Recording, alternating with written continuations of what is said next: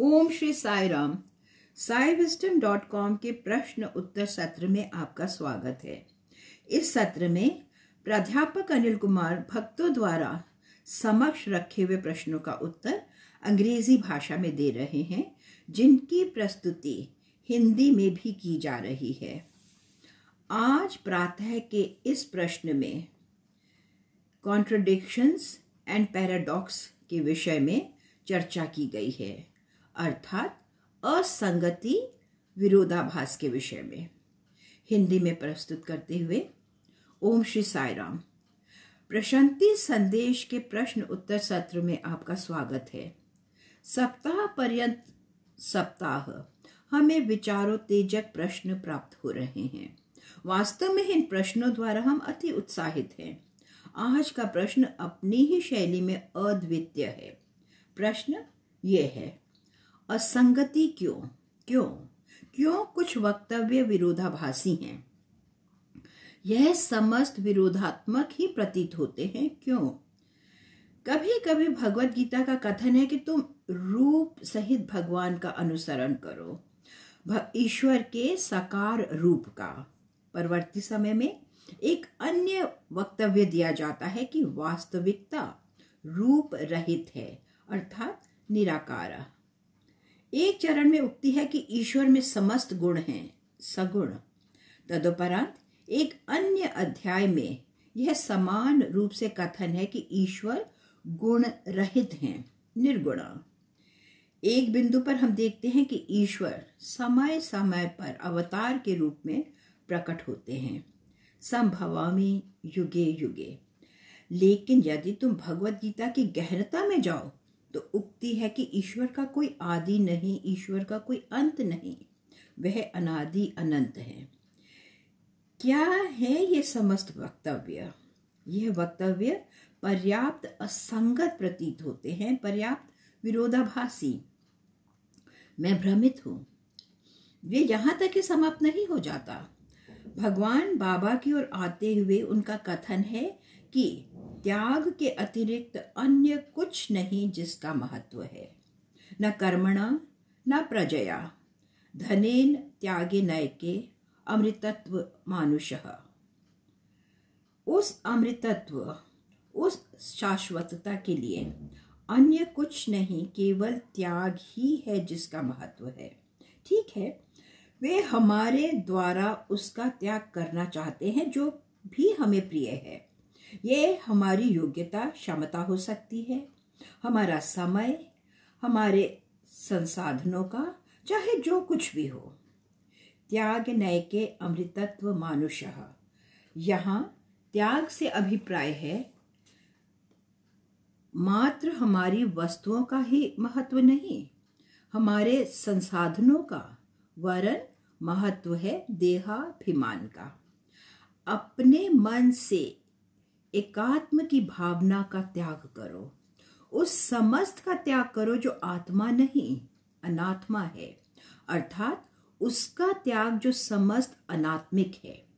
यह अमृतत्व अर्थात शाश्वतता, अमरत्व प्रदान करता है। लेकिन कुछ लोग इस प्रकार संज्ञान करते हैं कि जब भगवान कुछ लोगों की चर्चा करते हैं, उदाहरण के लिए श्री कुलवंत राय ही लो, स्वामी उनके विषय में कहते हैं कि, ओह वे त्याग का एक व्यक्ति है। उन्होंने अपने अधिकांश संसाधनों का उपयोग, व्यय, सेवा गतिविधियों हेतु किया।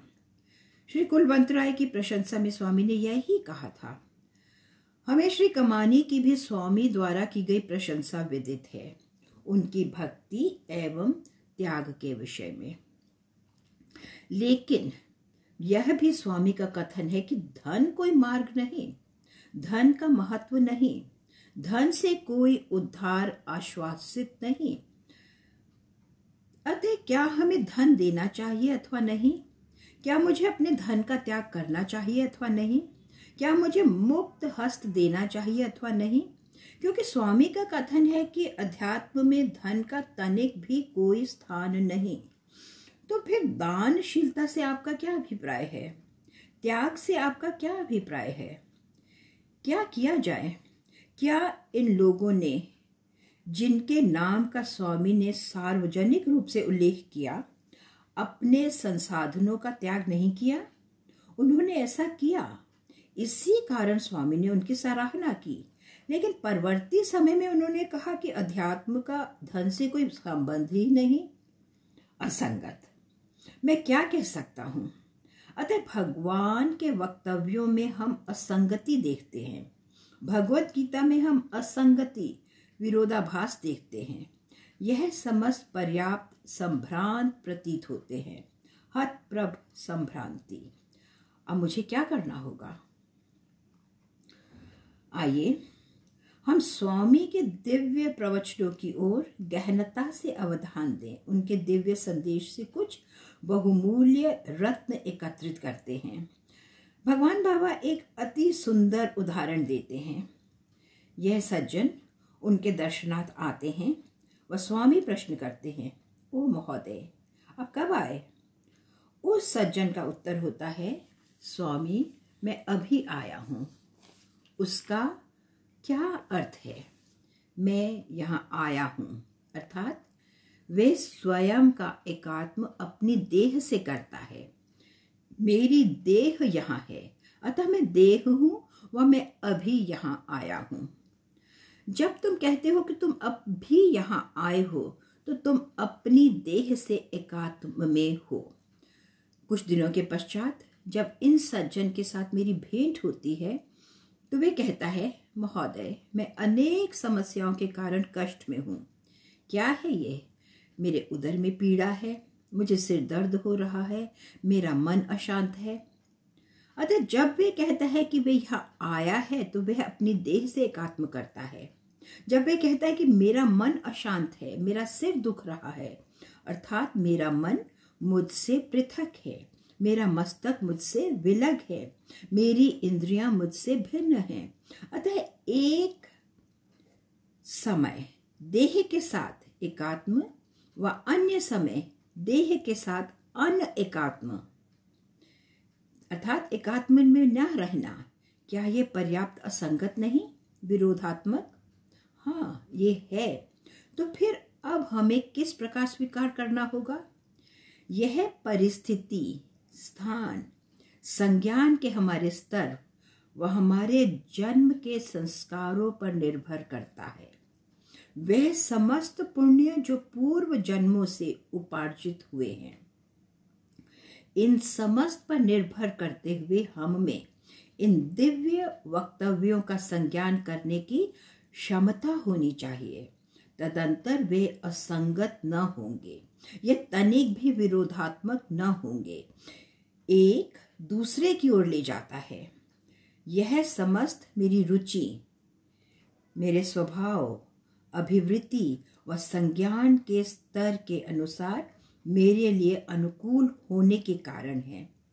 इससे पूर्व कि हम निष्कर्ष पर पहुँचे कि भगवत गीता विरोधाभासी है, हमें इसके प्रति अति स्पष्ट होना चाहिए।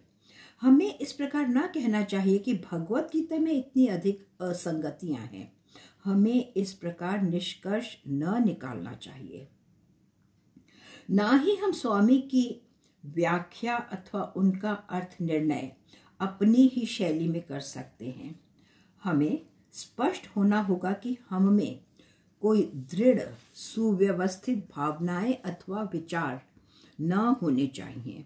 हमें सदैव ग्रहणशील रहना चाहिए। सदैव ग्रहणशील रहना चाहिए। हमें बोध होना चाहिए कि ईश्वर एक धारणा नहीं ईश्वर एक विचार, एक भावना नहीं। मुझे उनमें विलीन होने के लिए तैयार रहना चाहिए, तत्पर रहना चाहिए। अर्थात जो भी उस क्षण हमारे प्रभु कहते हैं, मुझे उनके समक्ष समर्पण करना चाहिए। तुम्हारा कोई अस्तित्व नहीं, तुम उनमें विलीन हो जाते हो। तदंतर विषय तुम्हारे लिए अति स्पष्ट होंगे। तदंतर कोई भी असंगति तनिक भी न रह जाएगी।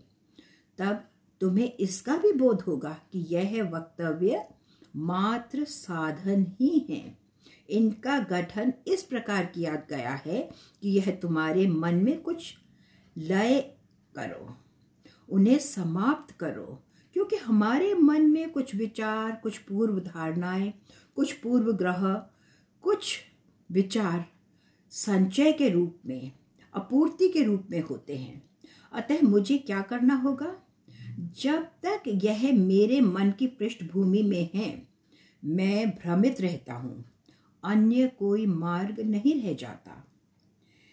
इसके अतिरिक्त, जब हम किसी मार्ग का चयन करते हैं, वह अपने जीवन पर्यंत इसमें निष्ठा रखते हैं तो कोई अतिरिक्त वृद्धि, प्रगति न होगी। वृद्धि की उसी अवस्था पर ही विराम लग जाता है। कल्पना करो मुझे कर्म प्रिय है, अर्थात कर्म का क्षेत्र, कर्मयोग। तो मैं अपने संपूर्ण जीवन काल तक सेवा में ही सीमित रहता हूँ, क्योंकि मुझे कार्य, अर्थात कर्म करने का ही परामर्श दिया जाता है। मेरे कार्यालय पदाधिकारी अथवा स्वामी द्वारा अथवा मेरे स्वयं के निष्कर्ष के कारण, स्वामी के संदेश के अध्ययन के कारण मेरे लिए कर्म करना ही निर्धारित कर दिया जाता है। अतः मेरे द्वारा इसी से ही जुड़े रहने के कारण क्या होता है? मैं अपनी स्वतंत्रता खो बैठता हूँ, क्योंकि मैं एक निष्कर्ष पर पहुँच जाता हूँ। उसके विषय में एक निर्णय ले लेता हूँ व उसी से ही जुड़ा रहता हूँ। तो फिर मेरी स्वतंत्रता के विषय में? तुम्हारी स्वतंत्रता लुप्त हो जाती है जब तुम एक ही मार्ग से जुड़े रहते हो अथवा अपने एक विशेष विचार से अनुकूल रहते हो। जीवन एक नदी है। यह सतत प्रवाहित रहती है। हमें वृद्धि करनी चाहिए, हमें अग्रसर रहना चाहिए, इसका हमें बोध करना चाहिए। मूलभूत हमें स्पष्ट होना चाहिए कि सत्य की अभिव्यक्ति नहीं की जा सकती। वह सत्य को मात्र चारों ओर के जगत तक ही सीमित नहीं किया जा सकता। इसके अतिरिक्त, हम एक ही मार्ग से ही जुड़े हुए नहीं रह सकते, नहीं। यह तभी संभव है जब हम मन से आसक्त नहीं होते। यदि हम मन से आसक्त हैं, मन से एकात्म में हैं तो क्या होता है? हम सत्य को कदापि न समझ पाएँगे। हम कदापि विकसित न होंगे, हम कदापि प्रगति वृद्धि न करेंगे। अपनी स्वतंत्रता का आनंद लेने के लिए हमारे पास कोई अवकाश ही न रह जाएगा। एक अनासक्त मन अथवा एक निर्लिप्त, तटस्थ मन विकसित होने में सफल रहेगा। मन पूर्व ग्रहित न होना चाहिए। इसमें पूर्व धारणाएँ न होनी चाहिए। इसे एक विशेष मार्ग से ही चिपक ना जाना चाहिए, जिसका कि तुम अनुसरण करते हो।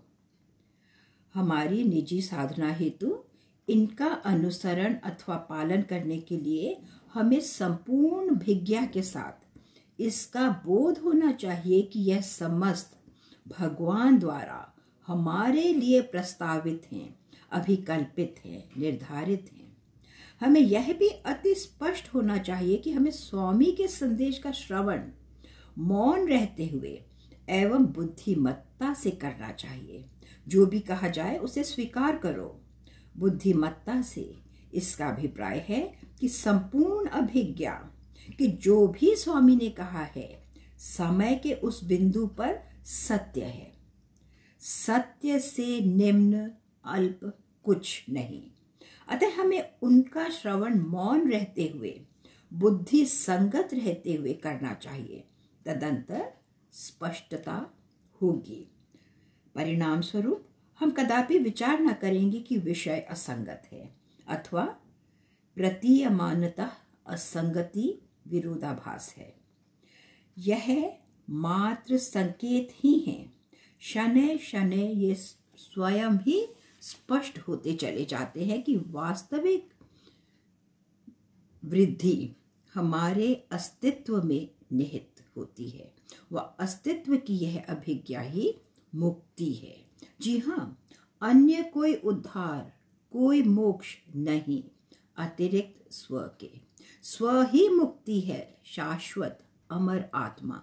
अतः यह अति स्पष्ट है कि जब हम कोई कार्य करते हैं कुछ सेवा करते हैं।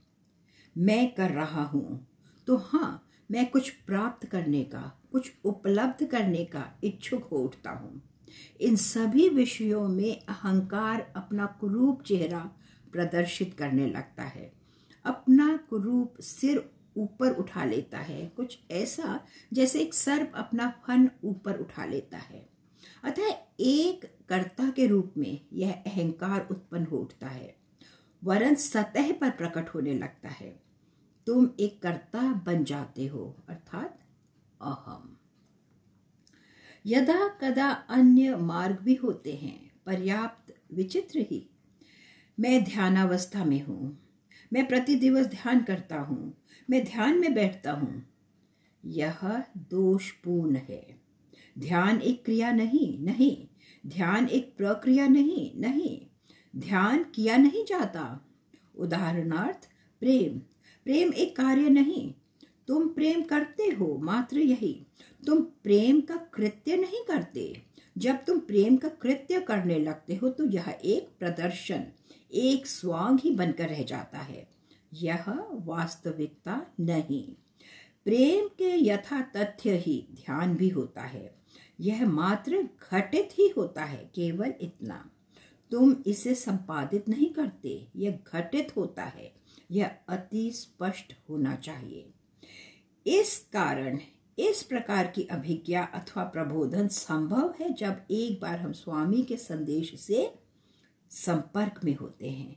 जब हम साई साहित्य का अधिक और अधिक अध्ययन करते हैं तो हाँ हम प्रबोधित उठते हैं। स्वाभाविकता ही हमारा संज्ञान अधिक और अधिक एवं अधिक स्पष्ट होगा। हमें अपने परम प्रिय स्वामी के प्रति अति कृतज्ञ होना होगा, लेकिन यहाँ भी पुनः हमारा अहम ही मार्ग में आ जाता है। आओ, इसे करो, अतिरिक्त करो। यह निरंतर प्रेरित करता है। कुछ करो, कुछ उपलब्ध करो, किसी लक्ष्य की प्राप्ति करो। यह अहम की प्रकृति होती है। यह मुझे विश्रांत न बैठने देगी। यह मुझे शांत रहने की अनुमति न देगी। लेकिन शनै शनै, हम इस प्रकार की प्राप्ति, इस प्रकार की उपलब्धि की इच्छा की भावना का बोध करने लगते हैं। प्राप्ति, उपलब्धि की इच्छा की यह भावना महानतम अवरोध है। जी हाँ बाधा है। क्योंकि उपलब्ध करने के लिए कुछ है ही नहीं, प्राप्ति के लिए कुछ है ही नहीं, अथवा कुछ करने के लिए क्यों? तुम पूर्व से ही वही हो। तुम एक आत्मा न बन जाओगे। तुम आत्मा की उपलब्धि ना करोगे। जी हाँ तुम आत्मा की अथवा स्व की उपलब्धि ना करोगे। तुम पूर्व से ही वही हो। तत् त्वम असि। तत् त्वम असि। तुम पूर्व से ही यह हो। अतः इस प्रकार का खेल, मन की इस प्रकार की लीला, अहम की लीला हमारे जीवन में प्रति दिवस ही घटित होती है। हमारी जीवन शैली में यह समस्त असंगतियों, समस्त विरोधाभास का कारण है, एवं इसके अतिरिक्त अनुभूति तदंतर होती है जब कोई अहम न हो। आधारभूत, मूलभूत सत्य है कि जब तुम्हारा अस्तित्व नहीं रहता तो तुम प्रबोधित, उद्बोधित होते हो। यही समस्त है। तुम में ज्ञानोदय होता है। अतः प्रबोधन की उस अवस्था में, ज्ञानोदय की उस परिस्थिति में तुम्हें संज्ञान होगा कि संपूर्ण सृष्टि ही प्रबोधित है। पूर्ण रूपेण, दिव्यता का प्रकटीकरण, दिव्य योजना, दिव्यता। क्या हम इसे सूर्य की किरणों में नहीं देखते? क्या हम भोर काल में कोकिला पक्षियों की मधुर संगीतमय चहचहाट का आनंद नहीं लेते? क्या ये दिव्यता का निरूपण नहीं?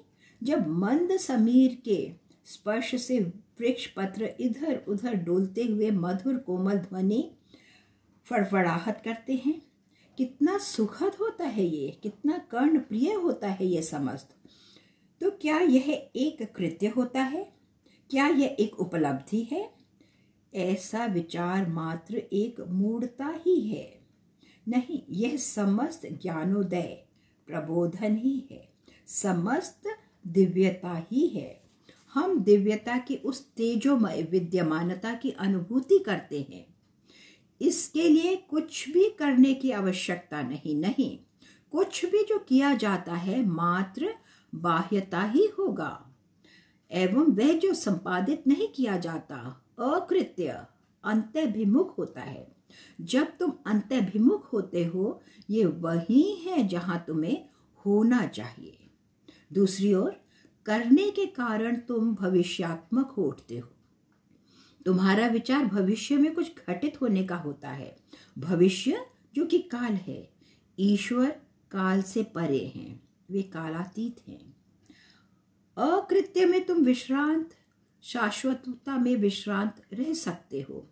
तुम निरंतर वृद्धि कर सकते हो एवं तुम समन रूप समन रूप, जीवन संग प्रवाहित रह सकते हो। तदंतर कोई असंगति, विरोधाभास न रह जाएगा। धन्यवाद। जय साई राम साई राम